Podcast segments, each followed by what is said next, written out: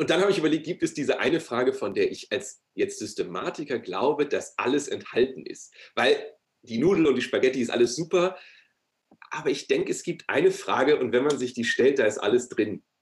Und zwar, warum ist Jesus für dich gestorben? Kirche muss weg von Behörde hin zur Organisation und zwar wirklich für uns Pfarrerinnen und Pfarrer als Dienstleister.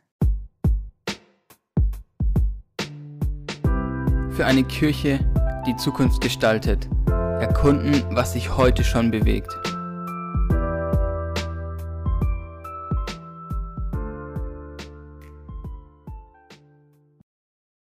Hallo und herzlich willkommen bei einer neuen Folge des Ecclesiopreneur Podcasts. Mein Name ist Maxi. Heute bin ich hinterm Mikrofon.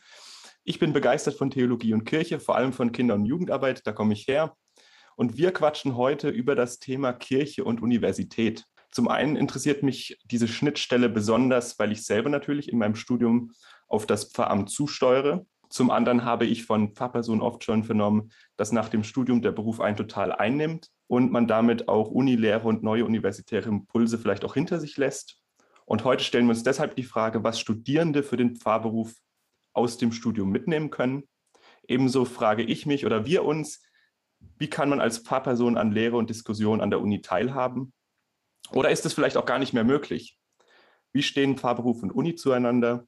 Und dafür haben wir zwei tolle Menschen hier. Heute mit dabei sind zum einen Christian König. Hallo. Er ist Dozent an der Universität in Tübingen für systematische Theologie. Christian hat zu Schleiermachers Religionsbegriff promoviert und schreibt gerade seine Habil zum Thema Christologie. Er hat schon als Vikar in Konstanz gearbeitet und geht bald wieder zurück in den Pfarrberuf und er kennt deshalb sowohl das universitäre Leben sehr gut als auch den Pfarrberuf. Hallo Christian. Hallo nochmal, Maxi. Auch mit dabei ist Julia Nickmann. Julia ist aktuell Hochschulpfarrerin und Seelsorgerin in der ESG Erlangen. Julia hat außerdem an der Universität Heidelberg am Lehrstuhl für systematische Theologie und praktische Theologie gearbeitet. Und ein Schwerpunkt lag für sie auf der interdisziplinären Forschung. Und aktuell, aufgrund ihres Berufs, bewegt sich Julia seit langem in genau dieser Schnittstelle aus Universität und Kirche und arbeitet, wie gesagt, eben jetzt dort Vollzeit. Hallo Julia. Hallo Maxi. Zum Anfang dürft ihr euch einmal beide kurz vorstellen, nochmal ähm, auch einfach sagen, ob ich das richtig wiedergegeben habe. Wir würden anfangen mit dir, Julia. Ja, genau, ganz richtig. Ähm, seit Januar, also noch relativ frisch, bin ich in der ESG Erlangen und ähm, habe davor sozusagen war tatsächlich viel schon an der Schnittstelle zwischen Universität und Kirche, denn äh, meine letzte Stelle an der Uni war gekoppelt mit meinem Probedienst in Heidelberg. Da hatte ich eine halbe Stelle in der Homiletik bei Helmut Schwier und eine halbe Stelle in Schlierbach. Das ist ähm, sozusagen neben dem Schloss in Heidelberg. Und ähm, insofern war das tatsächlich sehr interessant, weil da ähm, ich habe sozusagen montags immer mein Homiletik Pro Seminar gegeben und dann am nächsten Sonntag ähm, gepredigt und äh, das hat sich tatsächlich gegenseitig ziemlich gut befruchtet. Also es war Voll eine spannend, sehr spannende ja. Erfahrung. Ja. Und du arbeitest jetzt in der ESG. Vielleicht kannst du noch mal kurz sagen, was die ESG überhaupt ist. Ich selbst habe da fünf Semester gewohnt und gelebt. Ähm, was ist die ESG?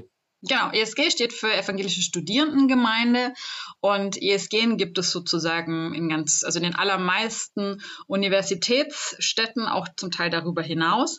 Und es ist tatsächlich, würde ich sagen, vielleicht eine der ersten Zielgruppengemeinden, die sich Landeskirchen in Anführungszeichen geleistet haben.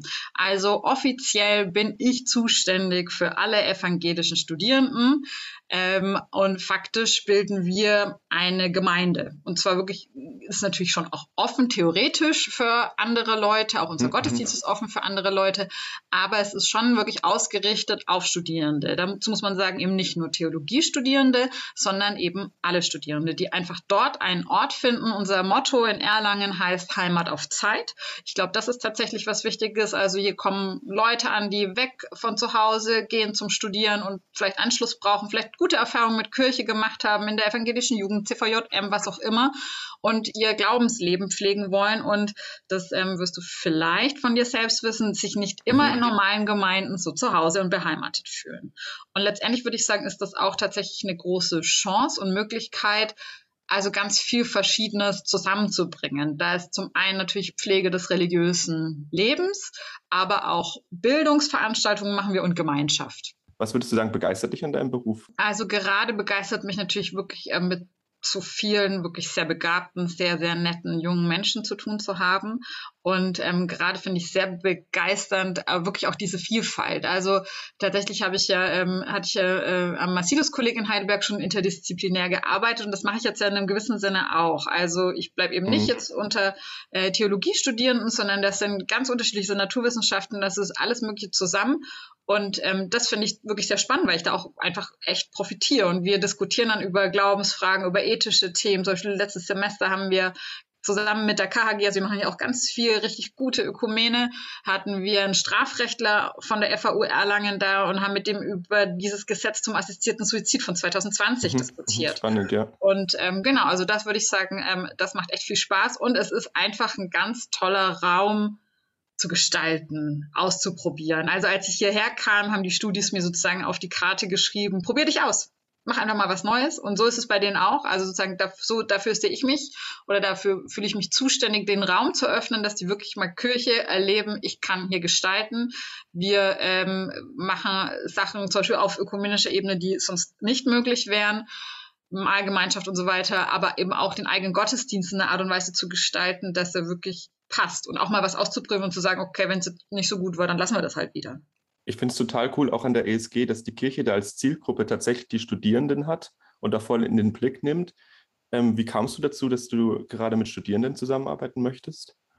Ja, das hatte ich natürlich schon in Anführungszeichen. Ich war ja lang an der Uni, wie gesagt, erst am Lehrstuhl für Systematik Ethik und habe da Pro-Seminare gemacht bei Klaus Tanner und dann eben in der Homiletik und habe da halt vor allem gemerkt, dass mir der, ja, die Begegnung mit den Studierenden total viel Spaß gemacht hat. Vor allem das Pro-Seminar Homiletik, wo ich dann auch gemerkt habe, jetzt wird es auch, sag ich mal, ein Stück weit existenziell oft in den Seminaren und da konnte ich mir einfach gut vorstellen, sozusagen nochmal über so eine Bewertungs, was du ja irgendwie doch auch immer als Dozentin bist, so Bewertungsinstanz, sondern eher wirklich nochmal existenziell mit den Leuten über Glaubensthemen ins Gespräch zu kommen und eben auch wirklich, ähm, ich habe natürlich auch Spaß am universitären oder wissenschaftlichen Diskurs, ja, also das zusammenzubringen und ich würde sagen, auch das finde ich toll, dass Kirche sich das leistet, zu sagen, wir nehmen diese Zielgruppe im Blick, die echt auch einfach mal, die super kritisch sein dürfen, die sagen dürfen, ja, ja. Boah, mit diesen Texten, mit diesen Psalmen kann ich überhaupt nichts anfangen, das ist hm. gendermäßig, problematisch, das ist total, äh, zum Teil rassistisch, was auch immer, ja. Also dass man wirklich ja. mal alles sagen darf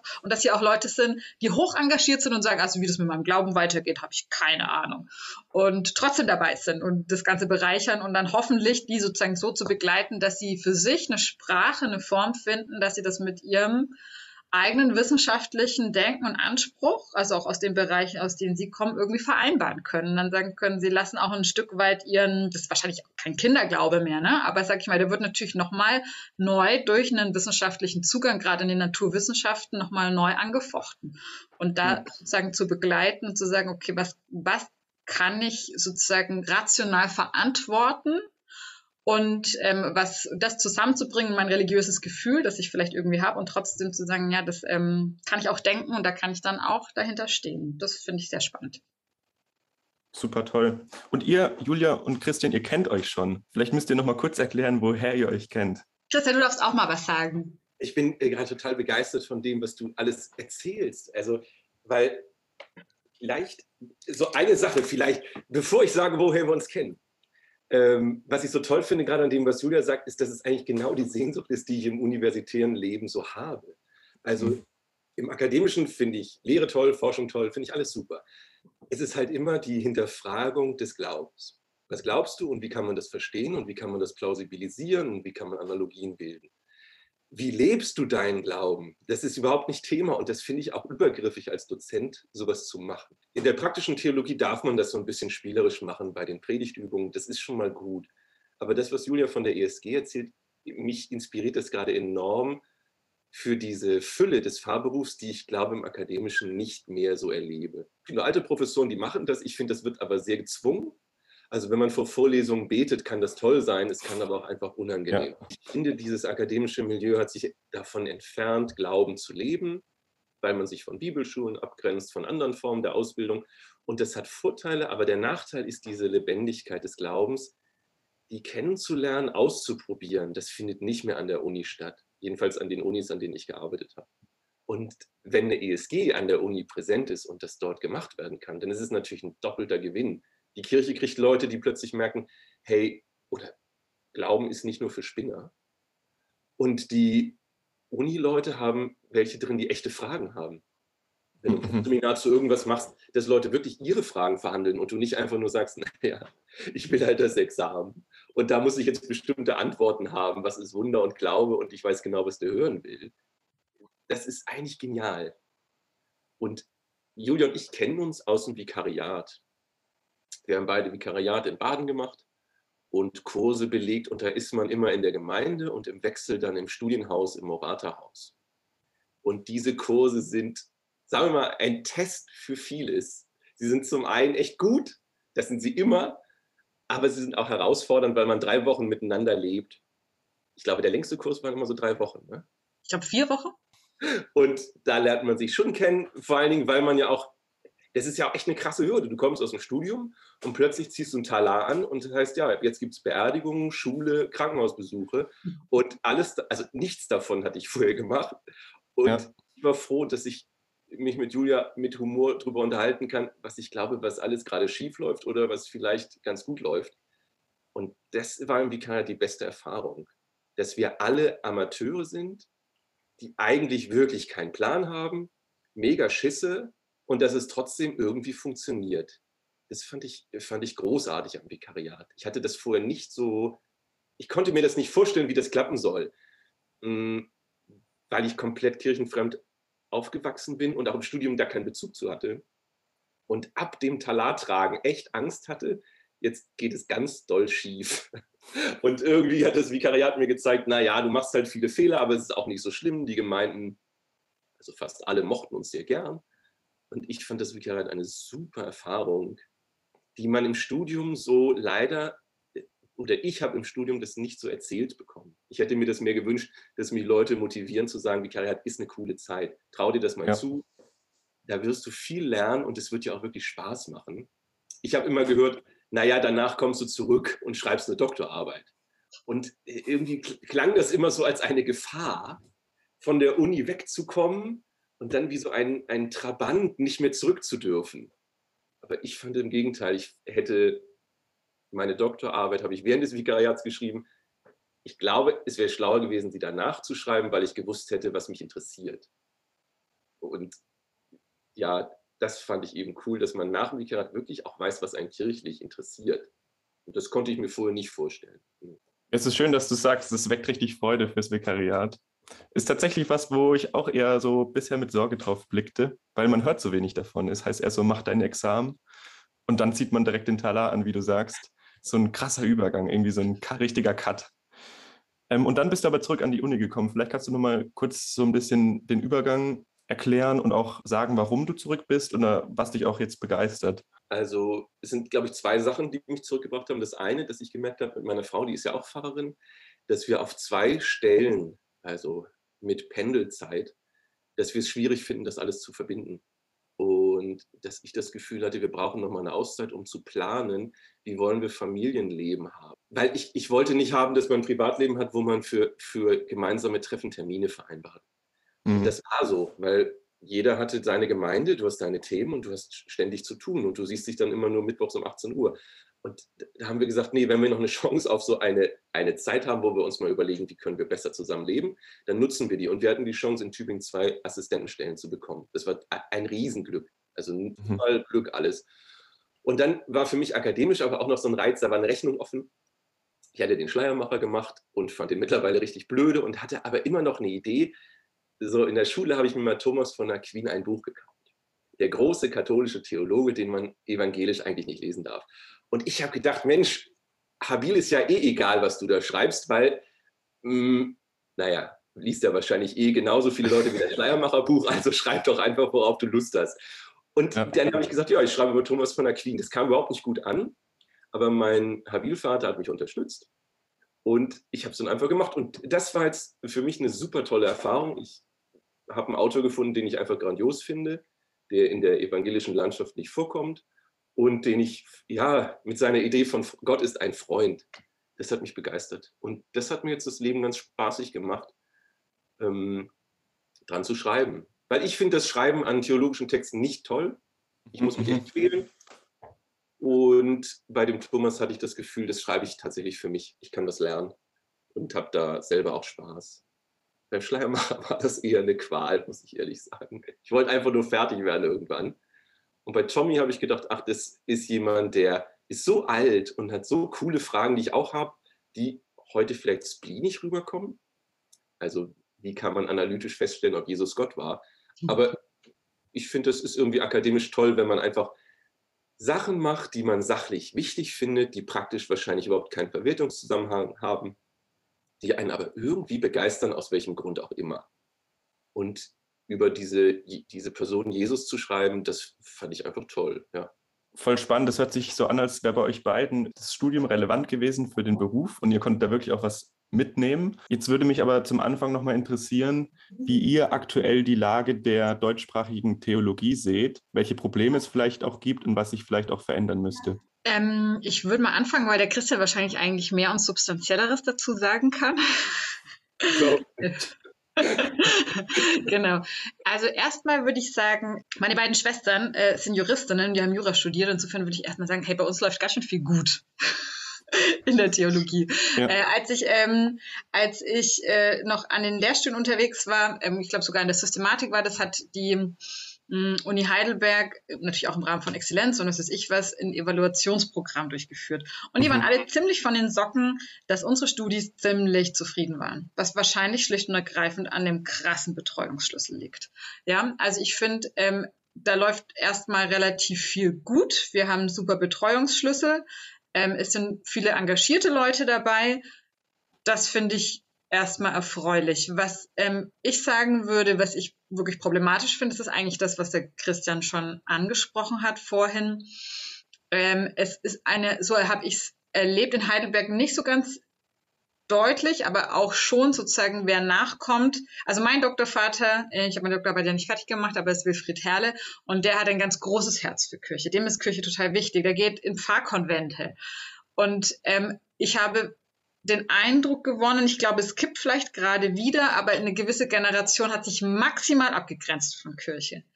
Und das finde ich hochproblematisch, so dass man auch sagt, okay, wer ist denn überhaupt noch bereit, einen Universitätsgottesdienst zu halten? Allein daran zieht man es schon. Also wer versteht sich dann irgendwie noch als Pfarrer? Wie viele Leute haben noch ein Vikariat und wenn es so ein berufsbegleitendes ist? Und da würde ich sagen, sehe ich, aber das sehe ich ehrlich gesagt nicht nur in der Theologie, sondern ähm, insgesamt vor allem bei den Geisteswissenschaften bilden wir als Wissenschaft nur für die Wissenschaft aus. Und ich denke, das ist ein ganz geringer Prozentsatz. Und ich bilde doch in erster Linie Lehrer und Pfarrer, Pfarrerinnen aus, ja. Und da würde ich mal sagen, wenn ich schon diese Erfahrung vielleicht ähm, nicht gemacht habe, dann würde ich mir da doch eine gewisse Affinität wünschen. Das sehe ich als Problem, wenn das sozusagen völlig aus dem Blick gerät, dass man sagt, okay, wir machen hier nur Wissenschaft, würde ich sagen, dann wird es halt relativ schnell sehr irrelevant für die Mehrheit der Leute, die das studieren. Das gleiche Problem haben wir aber natürlich äh, in den ganzen, ganzen ähm, Bereichen Lehramt, ja. Und da glaube ich, ähm, gut, die haben natürlich nochmal den Vorteil, die haben irgendwie nochmal Fachdidaktik und sowas, aber da hört man das ja auch, dass das sozusagen, ja. da, da würde ich sagen, ich glaube, da hat es eine Veränderung gegeben, meiner Wahrnehmung nach. Ich habe den Eindruck, dass Junge, die nachkommen, wo das schon wieder ein bisschen anders auch ist. Aber sag ich mal, so ein gewisses Fremdeln mit Kirche, man kann ja kritisch sein und alles, das ist vollkommen in Ordnung.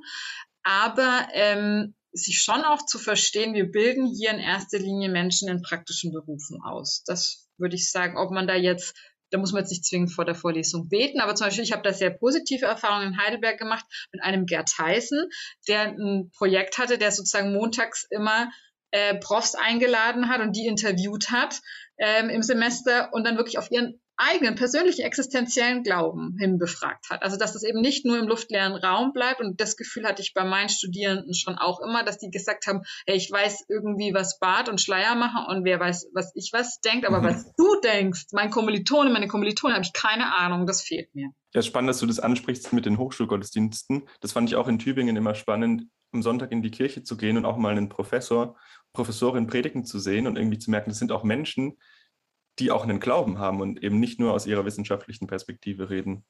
Ich finde, also das, was Julia alles sagt, äh, sehe ich genauso. Ich würde noch eine andere Sache vielleicht dann, dann eröffnen mit diesem, man sieht jemanden predigen. Also ich habe am Anfang äh, gar nicht Theo studiert, sondern äh, Philo, Soziologie und so Zeug in Berlin.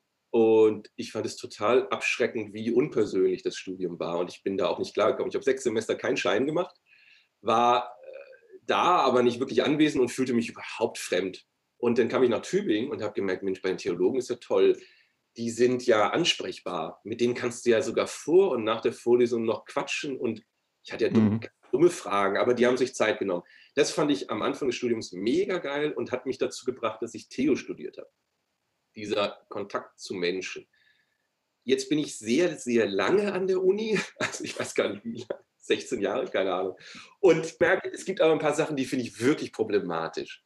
Und das eine ist, dass ich sehe, Leute kommen mit Ideen und Begeisterungen und die kriegen sie ausgetrieben.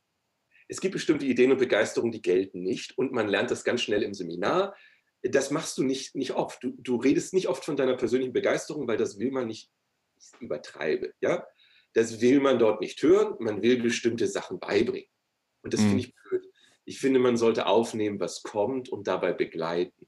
Also so dieses Unterrichten als ein begleitendes Lernen finde ich viel wichtiger als das, was man häufiger hat, dass von vorne die Weisheit kommt und man sitzt im Seminar und die hat man zu lernen, weil man wird auf die abgeprüft. Das andere ist, dass man sich nicht verlieren kann in bestimmte Sachen. Das finde ich schade, wenn man jetzt in Systematik zum Beispiel nur ein Seminar hat oder vielleicht zwei. Ist das Studium irgendwann vorbei und man hat sich nicht verlieren können in etwas. Und ich glaube, das Verlieren können in etwas heißt auch zu überprüfen, hängt mein Herz da dran oder nicht. Sonst bleiben das einfach Texte. Die habe ich gelesen, aber mein Selbstbezug hat das nicht erreicht. Und das hatte ich im Studium anders. Ich hatte, glaube ich, weil ich nie Theologie fertig machen wollte, sondern immer dachte, naja, mit Philosophie wirst du irgendwann berühmt und reich. Das ist ja wahnsinnig, wahnsinnig schlau. Ähm, hatte ich das irgendwie nicht ernst genommen und habe deshalb das ja. Studium wirklich nicht so pragmatisch angegangen und äh, habe mich in manche Sachen deshalb einfach so vertiefen und verlieben können. Und manchmal denke ich, diesen Mut wünsche ich so Menschen, die heute studieren, dass sie das wirklich dürfen. Du musst nicht mit 23 fertig sein. Du willst doch nicht so lange deinen Job hinterher machen. Das ist ja die Hölle. Du, du hast doch wirklich Zeit, dich zu verlieren und das ist nicht verlorene Zeit. Auch wenn sie nicht verwertbar ist vielleicht. Aber gerade in Theo ist es doch die Chance, sich mit Themen zu beschäftigen. Das interessiert kein Mensch sonst. Das interessiert sowieso nur dich. Und dann kannst du dir doch auch Zeit lassen damit. Das ist so, was ich hoffe. Und das Dritte, was ich mir überlegt habe, sich nicht Angst machen lassen von Leuten, die immer alles wissen. Selbst bei meiner Habil-Sache, wo ich schon dachte, Mensch, ich habe ja studiert, ich war im Vikariat, ich habe promoviert. Ich stellte ein Thema vor und Leute erzählten mir, warum ich dumm bin und das Thema blöd ist. Und ich habe echt gedacht, jetzt bin ich seit 15 Jahren hier und ich bin immer noch dumm. Wie musst du dich denn als jemand fühlen, der im zweiten Semester ist und Professoren dir das Gefühl geben, du bist hier der Dumme? Und äh, das einfach nicht annehmen. Einfach sagen, ja, okay, dann bin ich halt der Dumme, aber es ist mein Thema. Ich finde es spannend. Und das dann einfach machen. Ich höre von so vielen, die wollen ein Thema machen und dann heißt es, nee, das ist vormodern, das ist nicht einschlägig. Und das ist wirklich Unsinn, weil die deutsche Theologie ist so ein minimales Spektrum. Irgendwo auf der Welt gibt es jemanden, der findet dein Thema richtig cool. Und das ist bei allen Themen so. Und deshalb einfach nicht drauf hören, wenn Leute dir bei deinem Thema Angst machen. Das ist an der deutschen Uni, finde ich, so eine Krankheit, dass man das Gefühl hat, der Professor, die Professorin ist die Weisheit und unter die muss man sich knechten. Und mhm. ich finde das total, also ja, als jemand, der vielleicht bald habilitiert ist, kann ich nur sagen, nee, wir bleiben alle dumm. Wir haben in einem kleinen Bereich Ahnung, aber der ist wirklich klein. Und da kann jeder den großen Zampano machen. Natürlich. Aber bei allen anderen ist man genauso blöd wie der Erstsemester, der von nichts eine Ahnung hat, weil man kennt es nicht. Und das wünsche ich mir so ein bisschen an der Uni, dieses Gefühl von nicht klein machen, sondern ein bisschen mehr miteinander überlegen, was sind unsere Themen und dann helfen. Das klang jetzt sehr politisch, ne? so nee, perfekt. Ich finde es schön, dass du zum einen so diesen Mut zur Menschlichkeit oder beziehungsweise Theologie muss menschlicher werden, irgendwie mehr auf den Menschen eingehen, ansprichst. Aber was ich auch total wertschätze, ist die Zeit, die ich habe im Theologiestudium. Wenn ich äh, Menschen erzähle, dass ich Theologie studiere, und ich vielleicht auch 14 Semester mache, dann fällt denen meistens erstmal die Kinnlade runter, weil äh, 14 Semester, das ist ja mega, du musst ja auch irgendwann arbeiten, willst du nicht langsam fertig werden? Und ich so, ja, ich bin jetzt Halbzeit, siebtes Semester, ich habe noch so dreieinhalb Jahre vor mir, aber ich genieße es voll. Und es ist cool, so dieses Mut haben, sich in Themen zu vertiefen, den Mut haben, Zeit zu verlieren, auch vielleicht auch Müll zu lesen, aber irgendwann das zu entdecken, was einem richtig Spaß macht. Wenn ihr nochmal Theo studieren würdet, was würdet ihr vielleicht anders machen? Habt ihr Tipps und Tricks für Theo-Studierende? Also ich muss ehrlich gestehen, ich würde gar nicht sehr viel anders machen. Ich hatte aber auch in Anführungszeichen Glück. Ähm, mein sozusagen Anlass Theologie, oder ist nicht der einzige, aber ein großer äh, Treiber, Antreiber ähm, war mein Religionslehrer und der war Pfarrer und ist ganz an die Schule. Und der ist dann zum sehr engen Mentor geworden und der hat sich wirklich so die ersten vier, fünf Semester mein kommentiertes Vorlesungsverzeichnis geschnappt und hat angekreuzt, was ich belegen soll. Ähm, und äh, was sozusagen schon auch tatsächlich in Richtung jetzt vielleicht nicht eins zu eins verwertbar ist für einen Fahrberuf, aber was vielleicht was ist, also was jetzt irgendwie nicht ein Thema ist, leider jetzt ein bisschen Gegenrede zu Christian, was nicht total abseitig ist. Und dann vielleicht auch mal hm. wirklich, also zum Beispiel das, ich glaube, das schlimmste Seminar war tatsächlich Heidegger, Sein und Zeit in Heidelberg. Ich fand es mega zum Kotzen, habe danach für mich entschieden, okay, das, das ist auf jeden Fall nicht mein Philosoph. Dieses, was hat Thomas Fuchs immer gesagt, dieses germanische Geraune, damit kann ich irgendwie nichts anfangen. Aber auch das mal zu sehen, okay, es gibt Leute, die finden das super und denen, die berührt ja. es und äh, ich denke mir nur so, ey, in meinem Kopf sind genug Knoten. Ich brauche jetzt mal jemanden, der irgendwie Klartext spricht. Deswegen kann ich auch nicht so viel mit Bart anfangen. Aber ähm, ja, also da würde ich sagen, ich würde, glaube ich, gar nicht mehr so, ich würde gar nicht so wahnsinnig viel anderes machen. Ich glaube, ich habe für mich eine gute Mischung gefunden von Zeit lassen und ähm, doch auch die ganze Sache voranzubringen. Das Einzige, glaube ich, was ich anders machen würde, meine Examensphase, da habe ich Freischuss gemacht und das war zu kurz. Weil zum Beispiel das würde ich sagen, finde ich, ist nochmal eine ganz große Chance, alles zusammenzubündeln. Ne? Man hat ja so das Gefühl, die Theologie fällt irgendwie auseinander, man hat diese ganzen mhm. verschiedenen einzelnen Fächer und ähm, ich würde sagen, die Examensphase ist ähm, dann eigentlich eine Chance, das für sich nochmal so zu sortieren, dass es zusammenkommt. Und da habe ich mir zu wenig Zeit gelassen. Da hätte ich einfach sagen müssen, nö, äh, ich mache jetzt hier keinen Freischuss, sondern ähm, ich nehme mir jetzt ein, eineinhalb Jahre Zeit, um das wirklich ähm, so zusammenzubündeln, dass ich dann auch, sag ich mal, kohärente Aussagen treffen kann, auch für mich. Ähm, ansonsten, ja, ich würde schon sagen, ich glaube, ähm, was ich tendenziell empfehlen würde, ist wirklich sich auch fremden Dingen auszusetzen, fremden Glaubensvorstellungen und wirklich die Zeit nutzen, also gar nicht zu sehr wirklich im Hinblick auf, äh, brauche ich das später? Also das war zum Beispiel für mich eine Frage, da komme ich aus einem ähnlichen Kontext wie der Christian. Ähm, ich wollte eigentlich nicht ins Pfarramt. Ja? Ich hab, fand Theologie toll und habe diese Frage eigentlich ganz lang nicht gestellt und fand es eher immer anstrengend, wenn andere Leute, ja, wozu, wozu brauchen wir das denn später? Und ich würde echt sagen, doch, also mein Studium hat mich total vorbereitet und zwar allein schon in der Sache, dass ich denken gelernt habe in einer ganz krassen mhm. Art und Weise. Und ich glaube, in der Form von Reflexion, meinen eigenen Glauben zu reflektieren. Und ich glaube, genau das ist das, wenn man sich dann mal punktuell vertieft und zum Beispiel, das finde ich auch übrigens noch was an unserem Studium ganz, ganz toll, was, glaube ich, andere Studiengänge so nicht haben. Durch die Art und Weise, wie wir studieren, zum Beispiel mit den Pro-Seminararbeiten, mit den Hauptseminararbeiten, wir reichen mal einen ganz kleinen Moment dahin, was ist wirklich Wissenschaft? Ja, also wir lernen wirklich wissenschaftlich zu arbeiten in einem, in einem eigenständigen Sinn und kriegen dann eine Idee davon, wie funktioniert es, wenn man das hauptberuflich komplett macht. Und das finde ich schon das ist was Tolles. Das ist einfach wirklich was Tolles. Das ist ein richtiges Geschenk. Und ich glaube, wenn wir sind, ich verstehe uns Pfarrerinnen und Pfarrer in erster Linie als Hermeneuten. Und ich glaube, ähm, dass da einfach wirklich wichtig ist, ähm, sich selbst erstmal abzuklopfen und ähm, dann eben auch da zu sagen, okay, ich kann eben, ich muss mit Leuten ins Gespräch kommen, die komplett anders ticken als ich. Was sind Grundlagen für dich, die dich jetzt tragen, die du im Studium irgendwie gelernt hast, die du weiterempfehlen kannst? Puh, also ich habe, ein, wenn ich Systematik vorgestellt habe im Anfängerinnenprojekt, habe ich eigentlich immer gesagt, ähm, letztendlich schon ein bisschen, ich glaube, das Christian auch schon angedeutet hat, ähm, damit anzufangen, ähm, was einem, was dran ist für einen gerade. Mhm. Also ich würde nicht, glaube ich, sagen, ich muss jetzt was zur Taufe machen. Und zum Beispiel, ich würde sagen, das ist die ganz große Chance des Pfarrberufs, also dir wird echt nie langweilig bis zum Schluss, ja, und du wirst immer dazu lernen. Ja. Ich finde, Theologie ist so ein bisschen, gerade die Systematik ist so ein bisschen so wie diese, kennt ihr diese Klapperschlangen, die, ähm, diese Holzschlangen, die mit so einem weichen, zum Stoffteil irgendwie so verbunden sind. Egal, wo du hinfasst, irgendwann blättert sich das auf. Also fang mit Taufe an und du wirst, keine Ahnung, irgendwann in der Soteriologie enden. Also es ist egal, und wenn für dich gerade ist ganz dringendes, wie geht's weiter nach diesem Leben? Ja, dann der Axt, dann äh, fang damit an. Ja, also ich glaube, ja. da würde ich Mut machen zu sagen, fang damit an, was irgendwie auch dich berührt, was dich beschäftigt, weil wenn es dich berührt und beschäftigt und begeistert, dann glaube ich, dann springt der Funken über.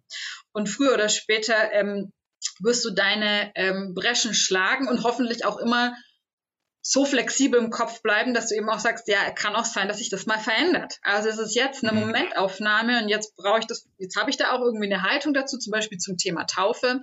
Ich würde sagen, spätestens im Vikariat, wenn du dann auf einmal Kinder taufen sollst, wo irgendwie niemand mehr in der Kirche ist und du dich fragst, hm, wenn ich jetzt eigentlich davon ausgehe, dass Glaube nicht direkt vom Himmel fällt, sondern irgendwie auch eine Bildungssache ist, wie verantworte ich das dann? Ja. Also spätestens dann wirst du dich damit auseinandersetzen. Mhm. Insofern ähm, würde ich tatsächlich damit anfangen, was dich umtreibt, erstmal. Und dann glaube ich, dann kommen andere Dinge dazu, dann wird sich dann ein Gesamtbild ergeben. Das ist ein sehr guter Tipp. Ich finde es spannend, so die Sachen zu machen, die einen wirklich irgendwie angehen. Und auf der anderen Seite ist es, wie du sagst, man wie so ein Spaghetti-Teller, man greift mit der Gabel einmal rein und alles kommt raus. Also mhm. man muss sich tatsächlich dann schon auch anderen Fragen aussetzen. Und das ist, glaube ich, auch der große Schatz von Theologie, dass es am Anfang vielleicht so sehr breit ist. Mhm. Auf der anderen Seite behandelt man ein Thema und bildet sich zu allem weiter. Das ist tatsächlich wirklich schön. Und wie gesagt, ich glaube wirklich, du hast Zeit, du wirst vor allem kompetent in der Art und Weise zu sagen, okay, ich eigne es mir dann an. Du musst im Studium, finde ich, klar, fürs Examen brauchst du ein gewisses, äh, brauchst du ein gewisses Repertoire, aber du musst nicht alles bis zum Ende schon äh, sozusagen durchdacht und für dich verinnerlicht haben, sondern du fängst mit was an und ähm, für manche ist ja gerade dieser Spaghetti, das ist, finde ich, ein schönes Bild, diese Kelle ist ja eine totale Überforderung, die sagen ja, das und dann ist auch noch irgendwie verknotet und ich weiß überhaupt nicht. Und deswegen würde ich sagen, fang mit einem an, versuch das mal durchzudenken und dann ergeben sich die Fragen drumherum von alleine, die wirst du dann mit bedenken müssen, dann kommt hoffentlich auch irgendwie eine Klärung. Ich hatte noch eine Sache vielleicht, die hat Julia natürlich auch gesagt. Äh, das Gegenteil von mach das, was gerade bei dir dran ist. Mach auch das, was bei dir absolut nicht dran ist. Ich glaube, Maxi, wir hatten da auch mal drüber geredet. Liebe und Gebote oder Gesetze. Glaube ich, so ein Klassiker. Man will die Liebe Jesus kennenlernen und dann gibt es so Seminare, da steht dann irgendwie die Gesetze des AT. Dann denkt man sich, na, die sind doch vorbei. Jesus ist doch jetzt da, das brauche ich doch nicht das ist der Moment, wo man das braucht. Und ich hatte das im Studium so als Erfahrung, Ethik des Politischen bei dem Herrn Herms, einer der allercoolsten Typen überhaupt. Und äh, da bin ich rein, weil ich dachte, ich finde, Christentum und Politik ist total pervers. Das darf nicht sein. Das Christentum ist rein etwas, das von Herzen kommt. Das darf keinen politischen Gestaltungswillen haben, dann wird es irgendwie krank. Und ich war da drin und habe gemerkt, ui, da war ich ganz schön dumm der Hermes hat mir beigebracht, warum das Sinn macht. Und ich glaube, das sind auch Effekte, die man hat. Geh dem nach, was andere liegt, aber geh auch wirklich deinen, geh, such das, was für dich gar nicht geht. Mhm. Das ist ein super Hinweis, etwas rauszukriegen, was deine Komfortzone mhm. weitet. Und das finde ich auch im Studium wichtig, weil sonst ist man am Ende so ein bisschen in seinem Lieblingstalk befangen und ist so ein One-Trick-Pony. Du hast nur, nur eine Antwort auf alles und meistens ist es dann irgendwie Rechtfertigung oder so such das, was, was nicht funktioniert für dich. Und da drin sitzen wird super spannend. Wenn ich nochmal studiere, ich hätte tatsächlich interreligiöse Studien mehr gemacht. Das fand ich schade. In Tübingen wird das jetzt ja super, aber ich hätte gern viel mehr mich unterhalten mit Leuten von anderen Religionen. Das, irgendwie habe ich das Gefühl, dass, das hätte ich jetzt gerne als Hintergrund, um meins ein bisschen besser zu verstehen ich finde, dass im Studium ist es viel einfacher, zusammenzukommen und darüber zu reden, als nach dem Studium. Dann, ist es, dann hat man immer eine Rolle und eine Funktion, dann ist es irgendwie so ein Amtstreffen. Das finde ich ein bisschen, ja, nicht ganz so niederschwellig. Im Studium einfach mal gucken, was gibt es für Leute mit anderen Glaubensrichtungen und mit denen wir ins Gespräch kommen. Ich hatte das Gefühl, das ist äh, sehr bereichernd und das war bei mir ein bisschen wenig. Ja, und dann habe ich überlegt, gibt es diese eine Frage, von der ich als jetzt Systematiker glaube, dass alles enthalten ist? Weil die Nudel und die Spaghetti ist alles super, aber ich denke, es gibt eine Frage und wenn man sich die stellt, da ist alles drin. Und zwar, warum ist Jesus für dich gestorben? Einfach diese Frage beantworten. Jetzt mal fünf Minuten Zeit nehmen und hinschreiben und dann mal gucken, was kann im Studium eine Antwort geben, weil für mich war das nach dem Vikariat eine unbeantwortete Frage. Ich habe gedacht, ja, das, ich weiß es, ich habe NT gelesen. Ja, Systematik gibt es da Antworten, Lösegeld und all so Zeug.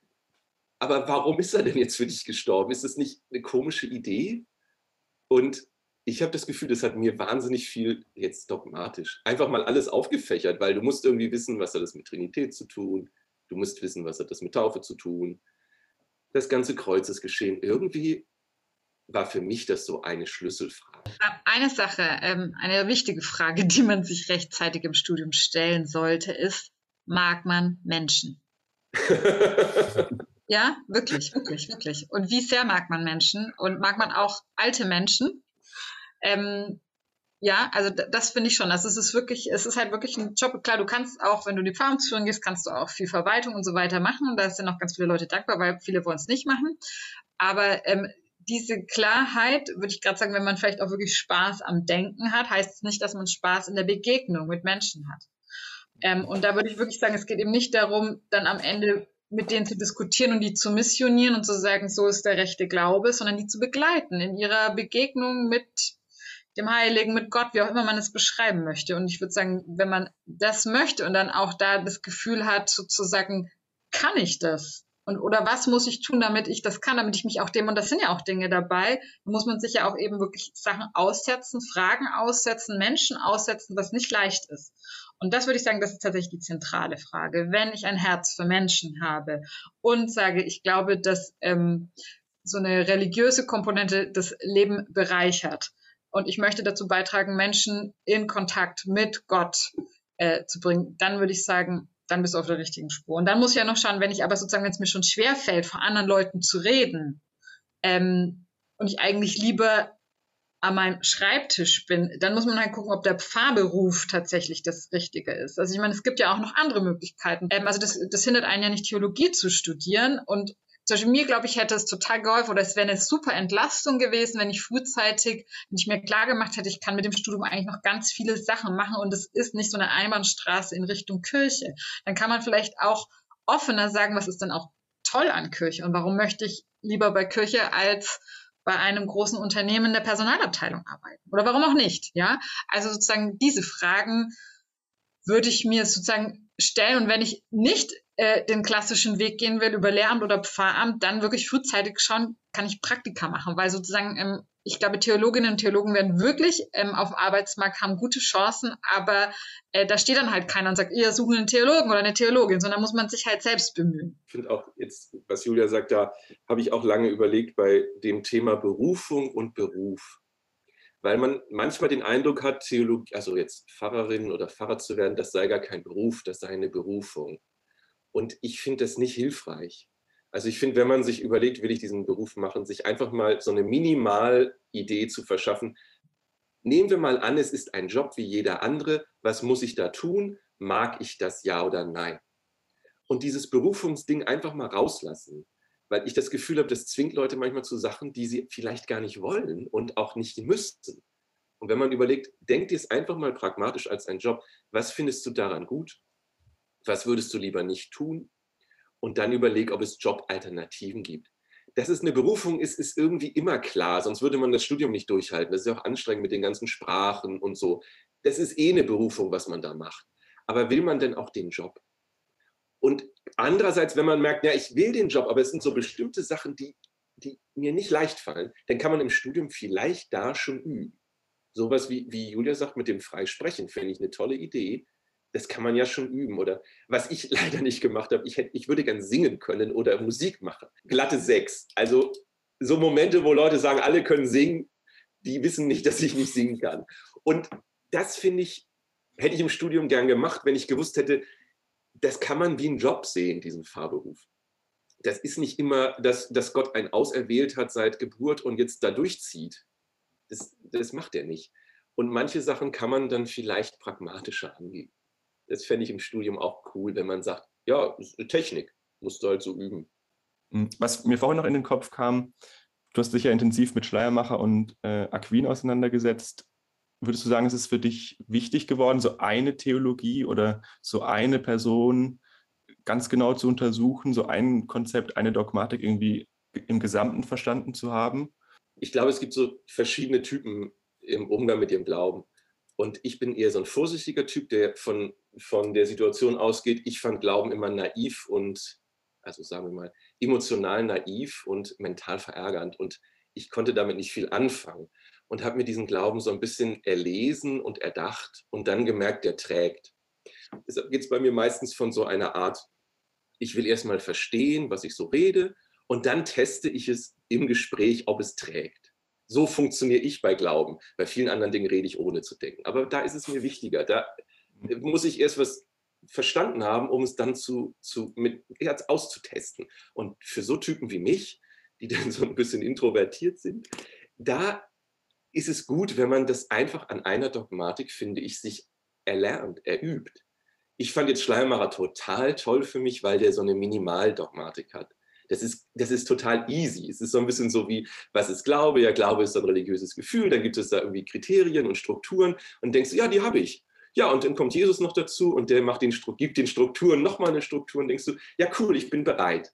Und dann gehst du ins Vikariat und merkst, Hajo, da sind aber Leute, die wollen jetzt ganz andere Sachen wissen als immer nur fromme Gefühle. Und dann merkst du, ja, okay, ich bin mit meinem Wissen am Ende.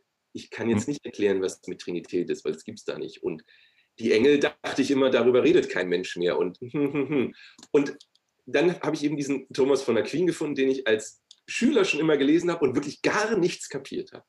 Und der hat natürlich, weil er tausend Seiten geschrieben hat, alles drin in seiner Summe. Und das hat mir wieder geholfen, wieder diese Fragen von der Gemeinde, die ich hatte, im Kopf wieder klar zu kriegen, ja, was, wie könnte man denn mit Engeln umgehen, außer so folklorisch? Was hat es denn wirklich für eine theologische Bewandtnis, die ich vertreten kann. Und das ist wieder dieses, ich will es verstehen und dann teste ich wieder, ob das, was ich denke und glaube, passt mit dem, was andere denken und glauben und dadurch kommt, finde ich, so ein Dialog zustande. Ich meine, aber es gibt auch Leute, die sind anders. Die würden, die, die sind viel gefestigter im Glauben und haben viel mehr mitgenommen in der Kindheit. Denen, die brauchen das nicht auf die Art zu machen. Da finde ich nur, steh für etwas ein, wenn du mit jemandem redest. Und wenn du nicht die Meinung von dem hast, einfach sagen. Einfach sagen, nee, ich sehe das wirklich anders, weil dann entstehen, glaube ich, zwischenmenschlich wirklich Verständnisse. Und nicht die Angst haben, ich beleidige jemanden, wenn ich sage, ich kann das nicht nachvollziehen, was du mir gerade erzählst.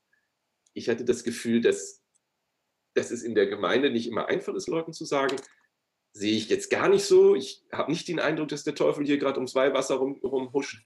Aber ja. Wenn man es macht, kommen Gespräche zustande, die einem echt helfen. Ja.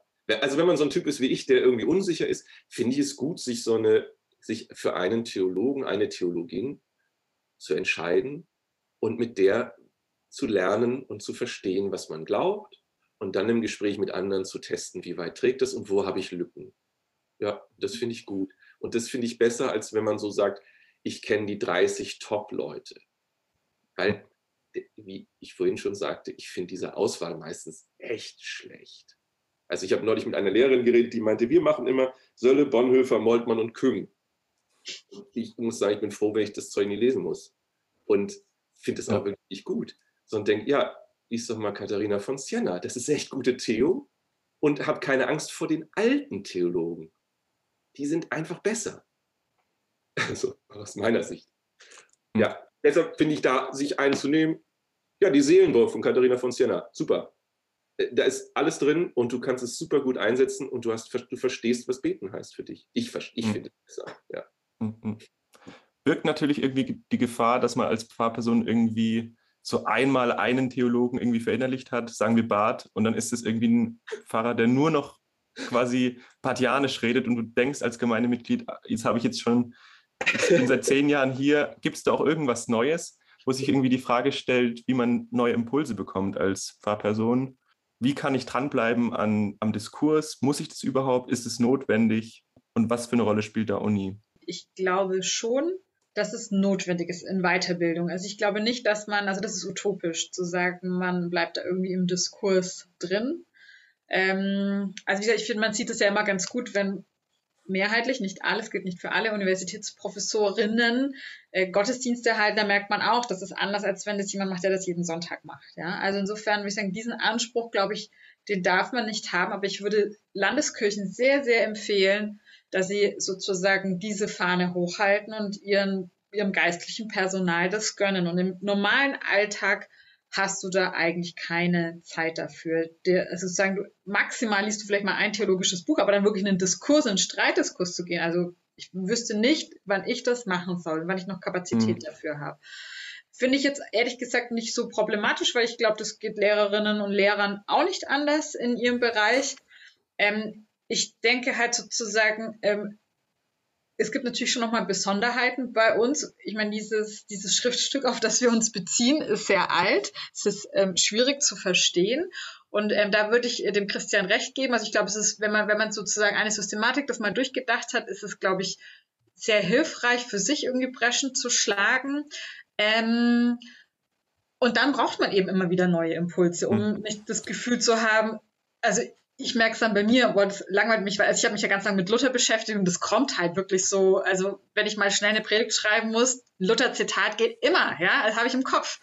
Und ähm, da weiß ich auch, ja, okay, gut, ähm, wäre mal schön, wenn irgendwie auch was anderes käme. Die Frage ist, ob das zwingend Theologen sein müssen, ja. Da würde ich sagen, man kann ja auch mal sich mit anderen Wissenschaften und Disziplinen beschäftigen. Aber ich glaube trotz allem zu sagen, ähm, unser Beruf der lebt auch davon, dass wir sozusagen da immer wieder auch neu gefüttert werden. Und dann hebt, dann, dann bricht es nicht völlig aus, sondern dann kann man nicht sagen, dann ist es nur irgendwie ein akademischer Elfenbeinturm. Ähm, da würde ich sagen, da müssen beide Seiten irgendwie zusammenkommen. Also Landeskirche müssen sagen, wir, wir, wir wollen, dass ihr Fortbildungen macht. Und zwar nicht nur in, wie mache ich einen Podcast, sondern auch, ähm, ja, ist ja so sozusagen nur so die ja, pragmatischen ja, Sachen, wie erreiche ich irgendwelche Leute, sondern ähm, wie pflege ich mein spirituelles Leben und das einmal auf einer praktischen Art, aber eben auch auf einer denkenden Art. Denn ich glaube, was tatsächlich total unterschätzt wird, ähm, mein ehemaliger Chef Helmut Schwier hat ja eine Studie rausgebracht, sozusagen zum ähm, äh, Gottesdienstbesuch und da kam tatsächlich raus, also die Kerngemeinde, wir reden jetzt von der Kerngemeinde, die geht manchmal trotz Predigt in den Gottesdienst, ja. Die sind nicht doof und die merken sehr genau, ja. ob es durchdacht ist oder nicht. Und ich finde es an manchen Stellen sehr fies, was zum Beispiel Erik Flügge und so macht. Also wenn man sich einen Pfarralltag anschaut, ich glaube, wir können, also ich kann eine gute Predigt machen, eine richtig gute, aber ich brauche dafür Zeit. Und wenn ja. ich die nicht habe, dann ist es das, wo am, wo am schnellsten, wo ich sage, ich kriege auch eine hin, die okay ist. Ja, aber meine Rechnungen muss ich halt leider auch, ich bin Arbeitgeber, Kindergarten, bla bla bla. Also es ist einfach so viel Zeit und ich würde sagen, da wieder auch zu sagen, das muss man pflegen und es reicht auch nicht fürs Studium, fürs ganze Leben. Es muss jetzt mal vielleicht fünf bis zehn Jahre reichen. Jetzt habe ich irgendwie genug Impulse bekommen und dann würde ich sagen, dann muss man sich aufeinander zubewegen. Dann mache ich eine Fortbildung, wie auch immer, und dann würde ich mich freuen, wenn Universitätsprofessoren das auch als ihre Aufgabe sehen und dann auch einen Transfer leisten und auch wirklich sagen, jetzt schauen wir uns halt mal so gängige Bibeltexte an wegen mir die Weihnachtsgeschichte. Was würden wir aus heutiger exegetischer Sicht dazu sagen? Trägt das ja. nochmal wieder so Predigt. Und dann würde ich sagen, dann bleibt man irgendwie miteinander im Kontakt. Ja, das, das mit der Exegese, also ja, das kann man machen.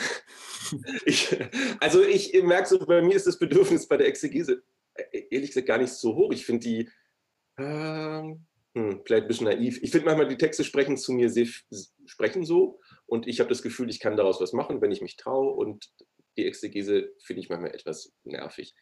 Was ich schade finde, ist, dass bestimmte systematische Gedanken, ich weiß einfach nicht, wo soll, wo soll man die unterbringen. Also wenn man jetzt irgendwie die zwei Naturlehre toll findet und sagt, ja, das irgendwie brenne ich gedanklich dafür, dann merke ich auch, das ist jetzt keine alltagstaugliche Angelegenheit.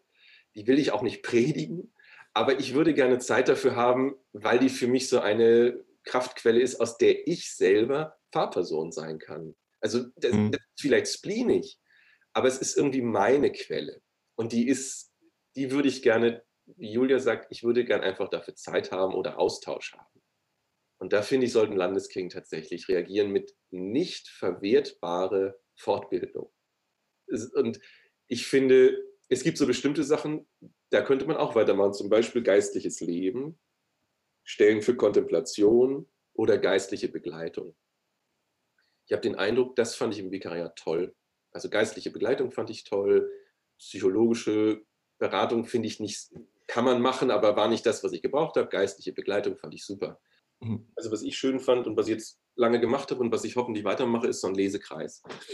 Das fand ich irgendwie toll im Studium mit Interessierten, begeisterungsfähigen, dass man einmal die Woche sich trifft und einen Text liest. Und meistens gebe ich das schon vor, was wir lesen. Meine Idee ist aber schon, dass man das etwas demokratischer macht. Das ich auch, das habe ich im Pfarramt, im Vikariat kennengelernt. Und das finde ich das wäre so ein Low-Key, der mir gefällt, weil man mit Leuten dabei ist, von denen man weiß, warum lesen wir das? Also wir, wir können selber entscheiden, was ist jetzt gerade unsere Motivation. Wollen wir uns jetzt bilden und sagen, wir würden gerne mal wissen, was ist eigentlich die Trinität? Oder brauchen wir spirituelle Hilfe? Nehmt was anderes. Und ich habe den Eindruck bei Kongressen, wäre für mich manchmal, glaube ich, schwierig rauszukriegen, was ist der Sinn, der hier gerade verhandelt wird. Also mhm. verhandeln, dass wir maximal komplexe Theorien haben. Okay, würde mich dann aber nicht interessieren. Ja. Oder ja. verhandeln wir eine Sinnfrage? Also geht es um ein übergeordnetes Thema, wo wir uns, also weiß, also es liegt dann an, de, an der Themenformulierung. Es gibt ja auch Kongresse, die sind wirklich cool und man weiß den Sinn dahinter. Bei diesen großen Großkongressen habe ich manchmal den Eindruck, hm, wäre ich auch nicht so interessiert, weil die mhm. Sinnkommunikation, glaube ich, zurückgefahren wird gegenüber einer, naja, Fachdiskussion der Komplexität. Und mhm. da, da ist es komisch, dann wieder reinzukommen, weil man, im, das habe ich gemerkt, im Vikariat eigentlich andersrum denkt als an der Uni. An der Uni will ich eine Theorie mit anderen Theorien verknüpfen und möchte sie klarer machen, aber auch etwas verdeutlichen und eine These rausarbeiten. Das will ich als, als Pfarrer überhaupt nicht. Da will ich Kontakte zwischen Gott und Menschen herstellen. Und da sind Thesen im Weg. Und deshalb mhm. muss man mental dann einfach umswitchen. Und ich glaube, man sieht dann nicht, warum sollte ich das gerade tun. Aber wenn ich eine eigene Frage habe, ich habe ich, habe irgendwie das Gefühl, ich kriege die Menschen nicht in Kontakt mit, mit Gott oder mit Jesus an irgendeiner Stelle. Wenn es da einen Kongress gibt, dann geht man, glaube ich, hin. Mhm. Ja, würde ich auch sagen. Ich glaube, ähm, da würde ich auch allen einfach Mut machen. Also Christian und ich, wir waren jetzt natürlich einfach lang an der Uni, kommen nicht aus kirchlichem Kontext. Das heißt zum Beispiel, ich war jetzt mit meinen Studieskloster auf Zeit. Ich war da zwar gleich auch in der Leitung am Schwanberg bei protestantischen Benediktinerinnen, Ora et Labora, so richtig mit Stundengebet mhm. und allem. Das fand ich total cool. Aber ich könnte mir vorstellen, dass jemand, der vielleicht nicht so exzessiv ähm, studiert hat, sagt, hey, ähm, wie kann ich eigentlich wirklich am Grab stehen und den Leuten Trost spenden? Kann ich das wirklich ernsthaft verantworten? Und wenn der dann oder diejenige dann sagt, ich gehe jetzt zum Kongress, wo geht es um, um, um Eschatologie oder ums jüngste Gericht oder was auch immer, ähm, dann würde ich sagen, dann hat er einen echten Benefit davon. Weil das würde ich schon mhm. sagen. Also das ist auch meine Hoffnung und ist bisher auch noch nicht enttäuscht worden, dass Wissenschaftler tatsächlich auch wenn es teilweise kleinteilig ist, aber doch wirklich auch was Neues beizutragen hat und dass man davon profitiert.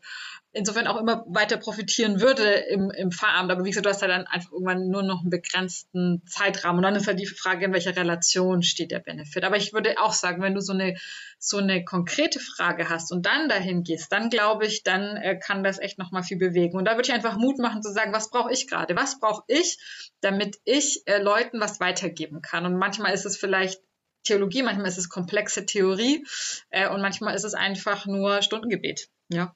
Was ich jetzt total mitnehme, ist, dass Kirche tatsächlich als Arbeitgeber den Arbeitnehmern auch irgendwie diverse Angebote machen muss. Also sowohl ähm, geistliche Angebote als auch intellektuelle Angebote, wo die Menschen sich einfach auch in ihren Lebensfragen oder auch mit den Problemen ihrer Gemeinde irgendwie auch einbringen muss.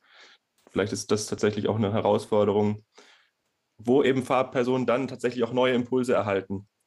Weil einfach nur 50 Jahre in der gleichen Gemeinde mit den gleichen Themen zu sein, das ist wahrscheinlich sehr schwierig. Mhm. Wobei ich glaube, da muss man fairerweise sagen, da muss man echt gucken, da gibt es Verschiedenes. Also mhm. ähm, ähm, da würde ich jetzt nicht pauschal sagen, dass das auch noch nicht auf dem Schirm ist. Das ist vielleicht ich glaube, ein Problem ist vielleicht, ich glaube eher so rum, es gibt relativ viel, was man machen kann, aber man ist dann so im Hamsterrad drin, in Anführungszeichen, dass man gar nicht mehr sagt, so stopp, selber sagt stopp. Und dann hast du mhm. halt niemanden, äh, du bist ja so ein bisschen scheinselbstständig, ja, du hast dann niemanden, der sagt, stopp, du gehst jetzt mal und machst eine Auszeit und was auch immer das ist, ob du äh, irgendwie joggen gehst oder Bergsteigen oder auf einen theologischen Kongress oder ins Kloster, ist erstmal egal. Ähm, aber du du nimmst jetzt mal Zeit für dich und deine Spiritualität und dein Glauben. Aber also ich würde sagen, so aus Bayern weiß ich jetzt so am Rande, aber ich glaube, was ich mitbekommen haben die die letzten Jahre einen ganz krassen Prozess gehabt, Pfarrerbildprozess. Also da ist es schon sehr auf dem Schirm. Ähm, die Frage ist eben sozusagen, wie lässt sich das dann tatsächlich in die Praxis umsetzen? Und wer macht dann meinen Job, wenn ich weg bin? Ja, ja gut, dass du sagst. Ja, und dass du irgendwie das hinbekommst, das, was du den Leuten erzählst, auch irgendwie selber lebst. Mhm. Ist doch irgendwie nichts eigenartiger, als wenn der Pfarrer von oben immer sagt, gerechtfertigt aus Gnade allein und passiv und alles. Und du hm. weißt genau, der, der, Typ hat nie Zeit für irgendwas. Der ist immer schon verplant in allem. Und ja. das wirkt doch unglaubwürdig. Und also irgendwie, ja, die, die, ich weiß auch nicht, ich, ich habe das Gefühl, Zeit ist eine, eine so große Ressource, die wir alle brauchen, damit der Job wirklich gut wird, damit man zuhören kann, damit man Zeit hat, sich auf etwas einzustellen, was kommt. Wenn jemand nach dem Gottesdienst sagt, ich würde gerne mal Fahnenschwingen machen, während sie predigen. Und du weißt genau, ja, äh, ich verstehe nicht, was du willst, ich habe jetzt aber auch Schule. Sorry, äh, ich kann nicht, denn es entsteht nichts ohne Zeit. Und gleichzeitig hast du sie aber auch irgendwie nie. Und ich finde, das, das ist das, wo ich am meisten Angst vor, wenn ich jetzt ins Farm gehe, der Umgang mit meiner Zeit. Je durchgeplanter ich bin, desto besser kriege ich, glaube ich, den Beruf hin und desto schlechter mache ich ihn. Mhm. Und davor habe ich echt Angst. Und das ist auch, wo ich denke, ich bin jetzt im Probedienst zwei Jahre. Ich teste, ob ich das hinbekomme, mit der Zeit umzugehen. Und sonst werde ich einen anderen Beruf machen weil ich möchte nicht, wie Julia das sagte, mit dem Hamsterrad haben, denn das ist nicht der Beruf, den ich will. Ich bin ja kein, kein Typ, der einfach nur handelt, sondern ich sehe es als erstens als jemand, der Zeit hat zuzuhören und theologisch kompetent zu reagieren. Und das finde ich echt schwer gerade. So, mm. das ist an der Uni nicht das Problem. Das sehe ich überhaupt nicht als Problem. Aber im Paarberuf ist es meine große Sorge. Zeit zu finden für die Menschen, für die man ja da sein will. Ja, äh, offene Zeit. Und nicht immer schon verplant, ja, dann kommen Sie mal in den Kreis so und so. Da können Sie es einbringen. Das ist keine Begegnung. Das ist irgendwie Verwaltung von Ansichten oder Leuten. Und da hätte ich, da habe ich jetzt kein, hätte ich keine, keine Kraft für. Nee. Richtig spannend. In der Homiletik, die ich gerade lese von Dijkstra, die wir hier in Zürich machen, da prägt er ein Wort, das nennt er Langeweile, aber er will damit sagen, es ist so wichtig, als Prediger, als Predigerin Langeweile zu haben. Also nicht langweilig sein als Person, sondern sich Zeit zu nehmen, um eine Predigt vorzubereiten, wo man nichts vorhat. Also mhm. da muss auch nicht zwingend Predigt entstehen, aber einfach mal zu wissen, und jetzt steht nichts mehr auf dem Zettel und dann einfach die Ideen ähm, poppen zu lassen. Irgendwie, da, da sprießt dann was. Aber natürlich auch dann vielleicht die Langeweile zu haben oder die freie Zeit zu haben, tatsächlich rauszugehen oder einen Spaziergang zu machen oder wandern zu gehen, sich Urlaub zu nehmen. Darf halt nicht wieder die Leistung sein, nehmen dir Zeit. Das muss halt institutionell, musst du halt weniger auf. Ja, ja. Sonst ist es wieder so eine Leistung, ja, der Pfarrer muss sich aber auch Zeit nehmen. Denkst, nee, das ist ja schon wieder eine Tat. Es muss einfach ja. eingeräumt werden, der macht halt Sachen weniger. Den macht er halt mhm. in der Schule oder dann kriegt er halt irgendwas anderes weniger. So, Freiräume müssen institutionell geschaffen werden. Ja, Sonst ja, werden ja. die neue Werkgerechtigkeit der, der, der Freiräume schaffen. Das ist auch blöd. Super spannend, was ihr erzählt habt. Wir würden zu einem Ende kommen und noch zum Ende unserer Podcast-Liturgie den Abschlussfragen kommen. Welches Buch oder Bücher hast du am öftesten verschenkt und warum? Oder welche drei Bücher haben dich am meisten beeinflusst? Also am meisten beeinflusst hat mich äh, von Max Frisch Stiller. Das fand ich tatsächlich ähm, sehr spannend. Ich habe das äh, schon mal äh, als Jugendliche gelesen und fand es total doof. Die ist doch vollkommen klar, dass es stiller ist. Und dann habe ich irgendwie so, ähm, ich glaube, da habe ich schon promoviert gelesen war mega begeistert. Diese Stelle, wo Stiller mit seinem Bruder über seine Mutter oder wie auch immer der ist, äh, spricht und die zwei von zwei verschiedenen Personen quasi sprechen. Das fand ich wirklich ähm, sehr, sehr mhm. prägend zu sagen, okay, die einen dieselbe Person oder man erzieht nie Kinder gleich, man begegnet nie Menschen gleich. Es gibt natürlich Ähnlichkeiten, aber doch ist jede Begegnung schon sehr individuell und einzigartig. Und dann hat mich tatsächlich sehr ähm, beeinflusst, ähnliche Erfahrung. Ähm, das Enneagramm. Ich fand es mich so äh, eine Freundin von mir, die so ein bisschen ins Esoterische äh, äh, strebte, fand es total toll. Da dachte ich mir, okay, wenn die das gut finden, dann kann es nichts für mich sein. Und dann, und dann habe ich das ähm, ich glaube, vor fünf, sechs Jahren das, das erste Mal gelesen und war wirklich total begeistert. So, also in diesem Sinne von äh, dem Ursprung, dem ganz kleinen Ursprung aus letztendlich der Zeit der Wüstenväter, so eine Seelenführung wirklich, ähm, ähm, die als Anleitung für Mönche, ähm, Nonnen ähm, einander irgendwie in der Gemeinschaft zurechtzukommen und so verschiedene Typen. Also das fand ich tatsächlich sehr prägend. Und ähm, ich muss es leider auch sagen, ähm, sehr langweilig für eine Theologin, aber es ist die Bibel. Und äh, zu meiner Verteidigung möchte ich sagen, dass ich wirklich aus einem total unkirchlichen Haus komme und ähm, über meinen Religionslehrer mehr oder weniger zum Studium gekommen bin.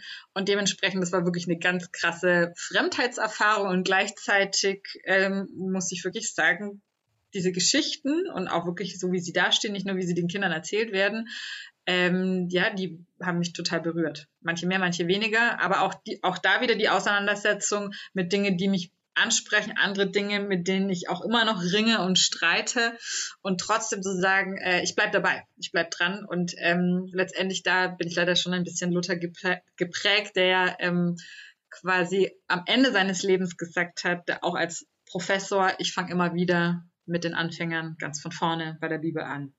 Sehr hart, jetzt nach der Bibel jetzt irgendwas zu bringen, noch, noch seriöses. Ich, Asterix und Obelix.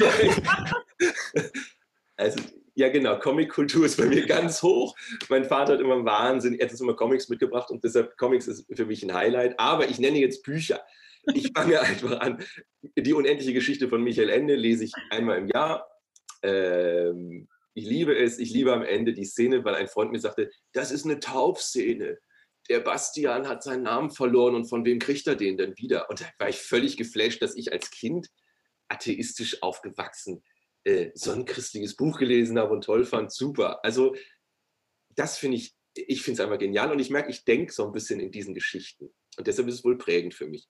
Verschenken tue ich das auch sehr gern, aber ich merke, das Interesse ist gar nicht so hoch, weil es sehr dick ist. Aber äh, nur die Ausgabe ja. kaufen mit grün-rot, das ist wichtig. Äh, damit man weiß, ob man in Fantasia ist oder in der Realität. Das Zweite, was mich zum Studium gebracht hat und endgültig überzeugt hat, dass Theologie das einzige Studium ist, ich, wo ich bleiben will, war Schuld und Sühne. Das war so eine ganz coole Truppe, da haben wir Hebräisch gemacht und die hatten alle Schuld und Sühne gelesen und hatten alle Bekehrungserlebnisse. Und ich war so ein bisschen der Philosoph und habe irgendwie gedacht, ihr seid alle so ein bisschen blöd. Was wollt ihr jetzt? Und Dostoevsky ist doch irgendwie so ein depressiver Typ. Dann habe ich es aber mit einer Freundin in zwei Nächten durchgelesen und habe hinterher entschlossen, es ist alles wahr, ich bin kein Nietzscheaner mehr. Raskolnikow hat mich überzeugt. Das, die, die Wahrheit ist in dem Johannesevangelium. Die Liebe ist stärker als die Macht. Und da war ich platt. Und das ist bis heute mein absolutes Lieblingsbuch, was ja, wo auch nichts drankommt und was mich, äh, wo ich fühle, da hat jemand das geschrieben, was ich damals brauchte. Ich fühlte mich als dieser Raskolnikow, der am Ende im Epilog überzeugt ist, dass der Wille zur Macht besiegt wird von dem Willen Jesu zur Liebe. Das hat mich wirklich umgehauen. Und das, was ich jetzt am tollsten finde im Moment, weil irgendwann kennt man den ja nach sehr oft lesen, Raskolnikow, aber ein Buch, was ich finde, wo ich immer wieder anfange und reingehe, ist äh, die göttliche Komödie von Dante, weil sie mich intellektuell einfach wahnsinnig abholt und von den Fantasiebildern nochmal den Michael Ende übertrumpft. Also jeder, der mal dieses Paradiso gelesen hat, man liest ja immer nur das Inferno, weil das irgendwie am lässigsten ist. Aber wenn man ins Paradiso kommt und einfach mal aufmalt, was man dort gerade geschildert bekommt, merkt, wie absolut abgefahren Dante fantastisch tickt. Und dass man Fantasie und Theologie zusammenbringt, das finde ich un unglaublich toll, weil ich habe das Gefühl, das ist die Anknüpfungsstelle mit Leuten, die mit Theo nichts am Hut haben. Die gucken gern Herr der Ringe, die lassen sich von fantastischen Geschichten begeistern. Und dann kommst du und sagst, ja, ja, die Jesus-Stories sind auch ziemlich fantastisch. Und das ist, glaube ich, was ich cool fand, dass ich gedacht habe, ja, das ist nicht nur langweilig. Äh, die Theologen können auch fantastischer sein als die Fantasieautoren. Und das ist so Dante. Hm. Das sind drei Dinge, die ich gut finde. Ja, ich mag es total, wie ihr über Bücher redet. Ich habe direkt Lust zu lesen. ähm, was ist für dich der wichtigste Punkt, an dem die Kirche in Deutschland Veränderung braucht? Und wie kann das passieren? Kirche muss weg von Behörde hin zur Organisation. Und zwar wirklich für uns Pfarrerinnen und Pfarrer als Dienstleister. Das muss passieren, weil dann werden wir auch entlastet. Dann finden manche, dann gibt es Räume für Menschen. Für mich ist im Moment dran, Kirche muss sich besinnen auf ihre spirituelle Kraft und darf nicht glauben, es wäre alles Management oder Ethik. Sehr schön, ja. Gibt es noch zum Ende etwas, auf das du hinweisen möchtest? Geht mal wieder in Gottesdienst. Und zwar, also ich, ich bin ja in Heidelberg, es gibt ja viele Gottesdienste und mir hat es sehr gefallen, mal ökumenisch in Gottesdienste reinzuschnuppern und einfach mal zu gucken, was machen denn zum Beispiel die Katholiken. Ich fand, das waren liturgisch total tolle Anregungen und auch die Predigen sehr kurz. Und vielleicht ist es auch eine Idee, was man so aus Best Praxis einfach mal lernen von den anderen. Julia würde sagen, lies Bibel, Christian würde sagen, lies Dostoevsky.